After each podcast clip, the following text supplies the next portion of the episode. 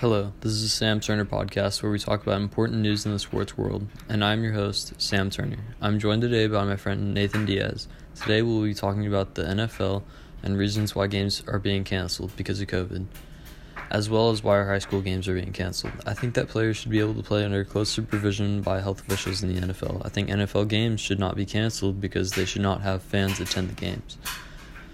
I think that the NFL has lost over $320 million because of COVID. I don't think that they can afford people attending game, games and getting each other sick.